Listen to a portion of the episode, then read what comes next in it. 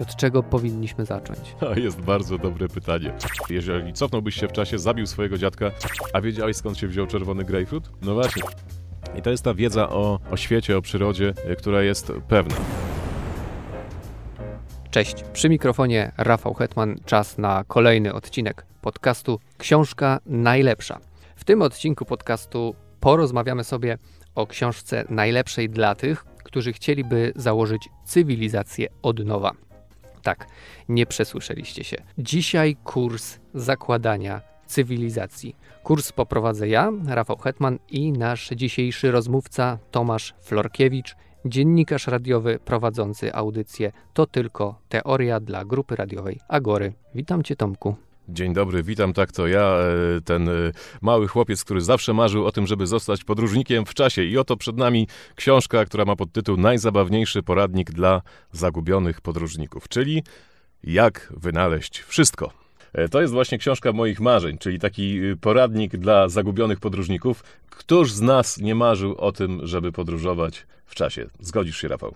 Tak, zawsze chciałem przenosić się w czasie, ale z takich czysto egoistycznych powodów. Na przykład, żeby podać sobie mm, szczęśliwe liczby w totolotku. Na przykład. To jest główny powód y, większości populacji na świecie, e, dlaczego chcieliby podróżować w czasie. Od razu wyjaśnijmy, że te podróże w czasie, one się zawsze wiążą z tym paradoksem, tak zwanym paradoksem dziadka, czyli y, jeżeli cofnąłbyś się w czasie, zabił swojego dziadka, to oczywiście nie przyszedłbyś na świat. Natomiast Ryan Nord w książce Jak wynaleźć wszystko, on od razu na samym początku tłumaczy, jak ta podróż w czasie by y, wyglądała. Mianowicie, cofając się w, do dowolnego momentu historii, tworzymy jakby nową, równoległą linię czasu e, do tej jednej oficjalnej. Także możesz sobie kombinować e, przy historii i na pewno nic złego z tą oficjalną linią dziejów i cywilizacji się nie stanie.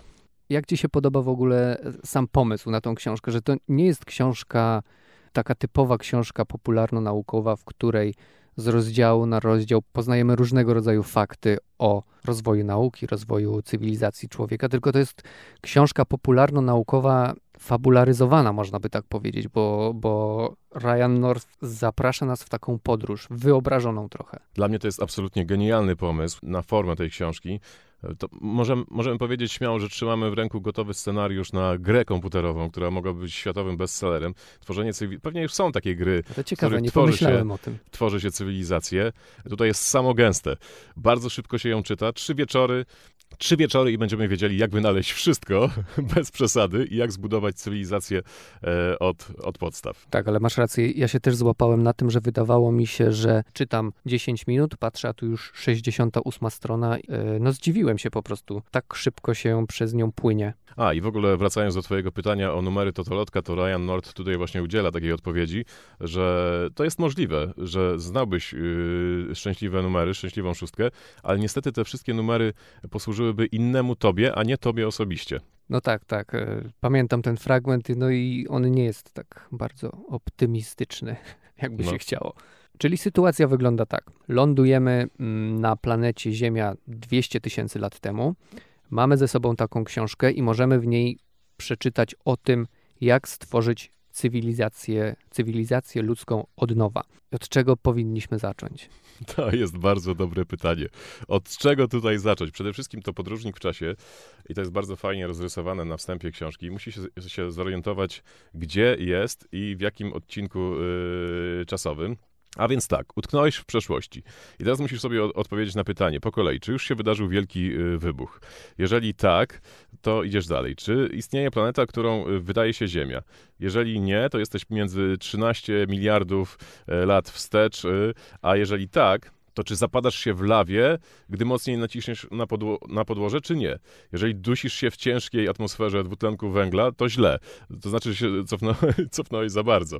Jeżeli y, jest atmosfera, to musisz sprawdzić, czy nad Ziemią wisi księżyc i tak dalej, i tak dalej.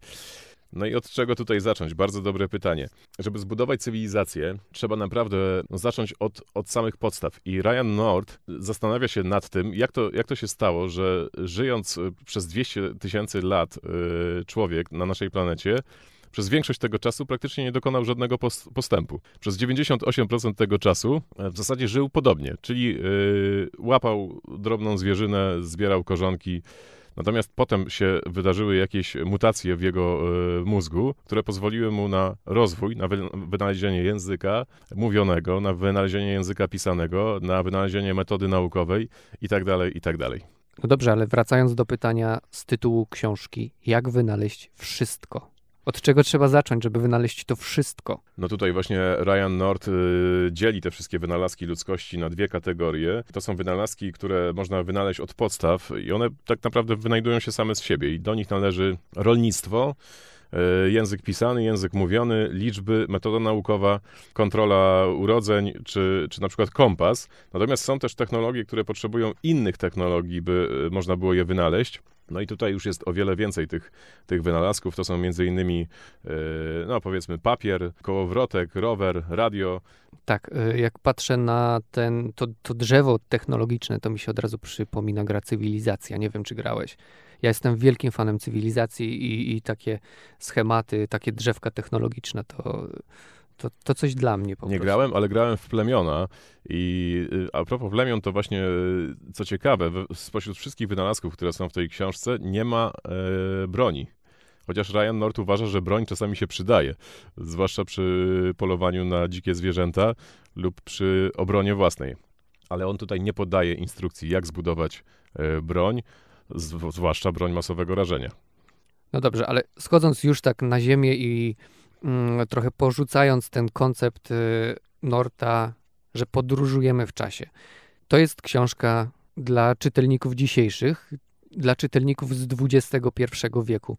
Co czytelnik z XXI wieku dostaje w tej książce, tak po prostu. Już pomijając tą świetną zabawę, którą jest cała koncepcja tworzenia cywilizacji od nowa. Ja myślę przede wszystkim, że e, to mogłaby być książka, doskonała książka dla młodego czytelnika. Dla, to mogłoby być bardzo fajne narzędzie dla nauczycieli, e, dlatego że często nauczyciele za bardzo przywiązują się do e, swojej działki, do, swojej, do swojego przedmiotu nauczania i uważają, że biologia istnieje oderwana od całego świata, gdzieś zawieszona w kosmosie. Matematyka to tylko liczby i nie mają nic wspólnego z rzeczywistością. Fizyka sobie, chemia oddzielnie. Natomiast tutaj w tej książce widzimy, że, e, że świat to, to, to, to jest całość i poznawanie tego świata to też e, jest taka spójna, e, fantastyczna przygoda. Dlatego myślę, że i nauczyciele, i uczniowie w takim wieku powiedzmy nastoletnim mogliby śmiało sięgnąć po tę książkę. I kto wie, może od tej książki zacznie się ich wielka przygoda z nauką i, i miłość do, do nauki. Tak, i ta książka też pokazuje, że rozwój rozwój nauki, w ogóle rozwój cywilizacji jest bardzo często, a właściwie w 95% tak sobie liczę, bardzo przypadkowy. A wiedziałeś skąd się wziął czerwony grapefruit? No właśnie, to jest wynik amerykańskich eksperymentów z bronią atomową w latach 50. E, wyobraź sobie, że Amerykanie postawili jakiś radioaktywny pierwiastek e, w laboratorium i wokół niego posadzili różne e, rośliny. Te, które rosły najbliżej, oczywiście umarły. Te, które rosły najdalej, nic się z nimi nie stało. Natomiast te, które rosły po środku, zaczęły mutować.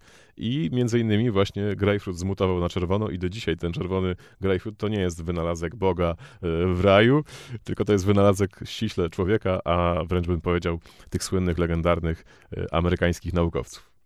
A teraz chciałbym Cię zapytać o tą nietypową perspektywę, którą daje nam Ryan North w książce, o to spojrzenie na naszą cywilizację właśnie od punktu zero, bo my zwykle, mm, kiedy rozmawiamy o nauce i staramy się przekazać wiedzę o odkryciach naukowych chociażby, mówimy już z takiego naszego poziomu XXI wieku, kiedy tych odkryć jest już bardzo dużo, kiedy jedne odkrycia pociągają za sobą drugie, a Ryan North zaczyna od zera i to moim zdaniem zupełnie zmienia ci punkt widzenia e, tej e, ewolucji nauki, ewolucji rozwoju. Nie masz takiego wrażenia?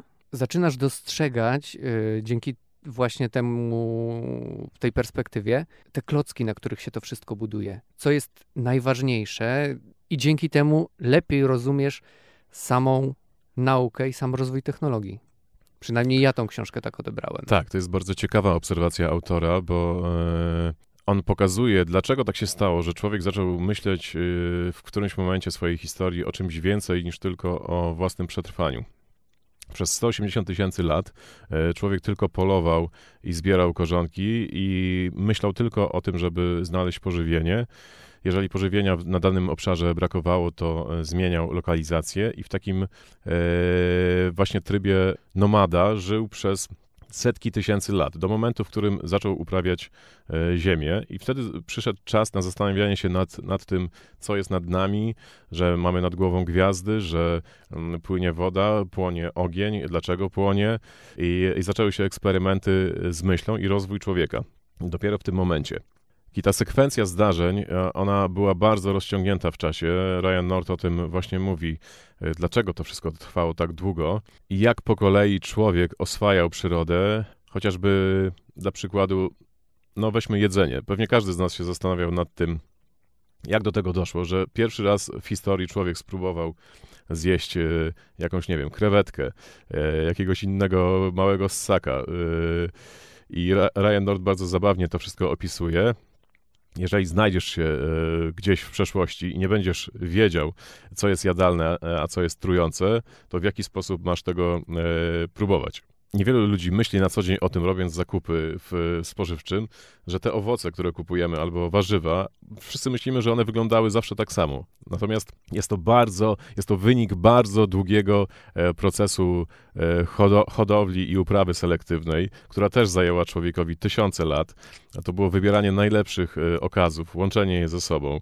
Na przykład, no nie wiem, jabłko to słynne biblijne jabłko, to mogło nawet nie być to jabłko w takiej postaci jak, e, jak teraz. Czerwony grapefruit w ogóle nie istniał, to jest wynik e, genetycznych eksperymentów i tak dalej, i tak dalej. Zwierzęta wyglądały zupełnie inaczej. Pierwszy koń był wielkości psa.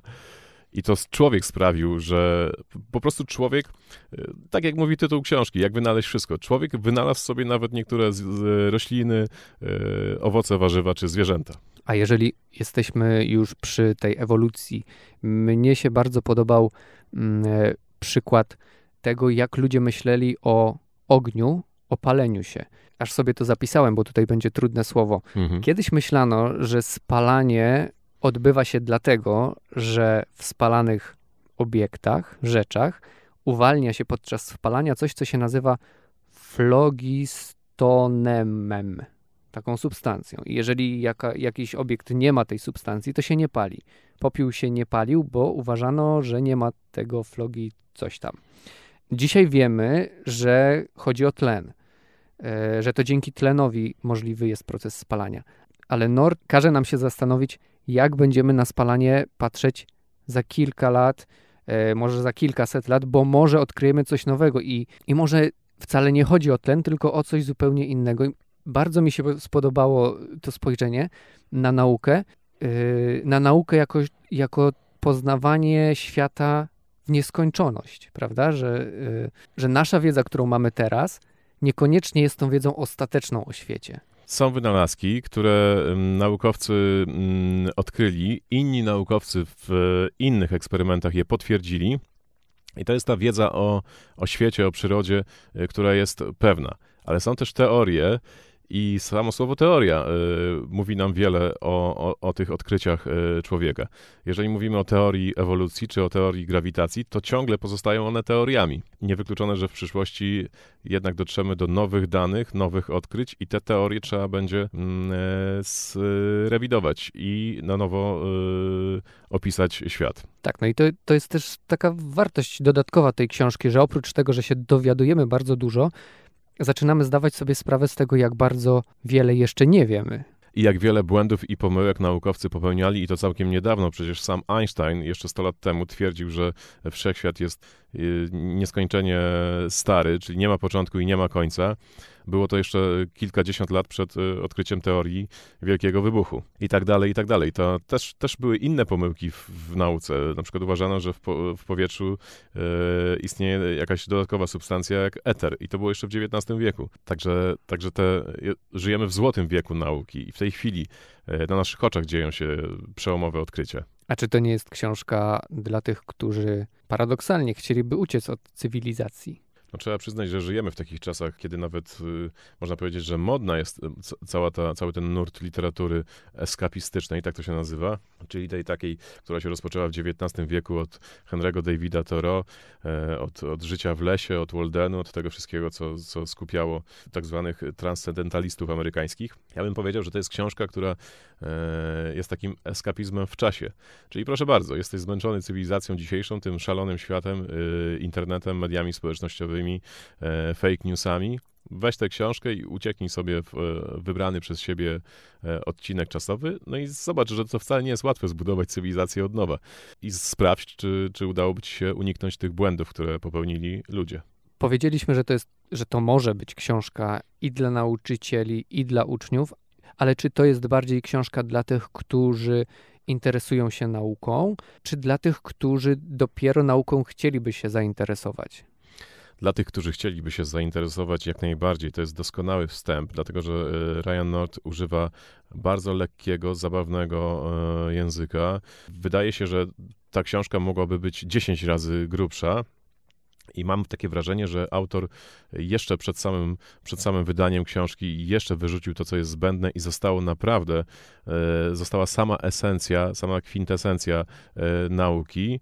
Natomiast dla osób, które interesują się nauką, to jest tak, jak Błażej Pascal powiedział kiedyś, że nie można wiedzieć wszystkiego o, o jednym, dlatego lepiej jest wiedzieć po trochu ze wszystkich dziedzin, ale i tak w tym świecie, w którym żyjemy, nie da się wiedzieć po trochu wszystkiego z, ze wszystkich dziedzin nauki. Ta książka jest takim uporządkowaniem wiedzy. Jeżeli interesujesz się wszelkimi e, dziedzinami nauki, od matematyki przez fizykę, chemię, e, neurobiologię, powiedzmy e, astrofizykę, aż po sztukę i, i życie codzienne człowieka, to ta książka porządkuje tę całą wiedzę i, i, mało tego, to jeszcze bardzo fajnie umiejscawia to wszystko w czasie, więc myślę, że nawet jeżeli jesteś na etapie interesowania się wielkim zderzaczem hadronów, to i tak warto wiedzieć, jak e, człowiek doszedł do tego, żeby zbudować wielki e, zderzacz hadronów. Tak, masz rację. Ja przed sięgnięciem po tę książkę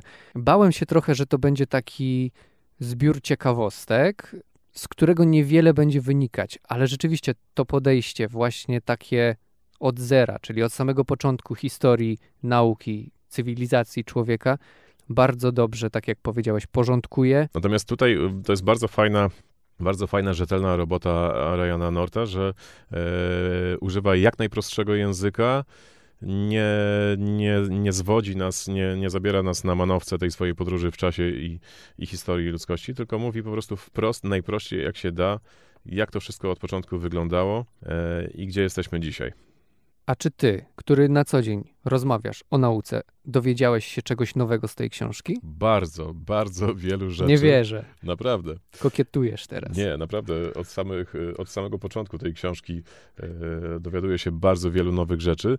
E, z trochę może innych dziedzin e, niż te, którymi się interesuję tak ściśle, bo na przykład, czy wiedziałeś, że e, awokado e, Hasa to jest y, taka historia, że pan Haas w latach 20. XX wieku zbierał ziarenka po całym świecie i skupował je i kupił od nieznajomego człowieka e, ziarno awokado i nigdy wcześniej takiego awokado nigdy nikt nie widział na świecie. I do dzisiaj nie wiadomo, skąd to ziarenko się wzięło. Wiedziałeś o tym? No nie, no pewnie, że nie. I też ciekawe było, jak, jak tłumaczy autor różnicę między stopniami Celsjusza a Fahrenheita. Jeśli chodzi o stopnie Celsjusza, to wynalazek Celsjusza był genialny, bo po prostu wystarczyło e, zacząć skalę od momentu, w którym woda zamarza i e, podzielić ją do tego momentu, w którym woda wrze. I mamy 100 stopni. Natomiast Natomiast pan Fahrenheit zrobił nie wiadomo dlaczego y, mieszaninę e, lodu, wody i salmiaku i y, zrobił ją i orzekł, że 32 stopnie w jego skali to jest temperatura topnienia lodu, a 212 to temperatura wrzenia wody. I więcej jeszcze tego typu ciekawostek na temat miar, wag y, i różnych skal znajdziemy też w tej książce.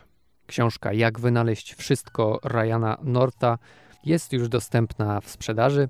W opisie odcinka znajdziecie link do strony, na której możecie książkę zamówić, możecie też o niej troszkę więcej przeczytać. Dziękuję Ci Tomku za rozmowę. Bardzo dziękuję, było naprawdę miło. E, czyli jak można zmieścić całą wiedzę ludzkości w jednej książce? Można, po prostu da się. Jak się chce, to się da. Ryanowi Nortowi się udało. Polecam. Można wynaleźć e, wszystko w jeden wieczór i przy okazji doskonale się bawić. Dziękuję, że słuchaliście tej rozmowy do końca. Do usłyszenia w następnym odcinku.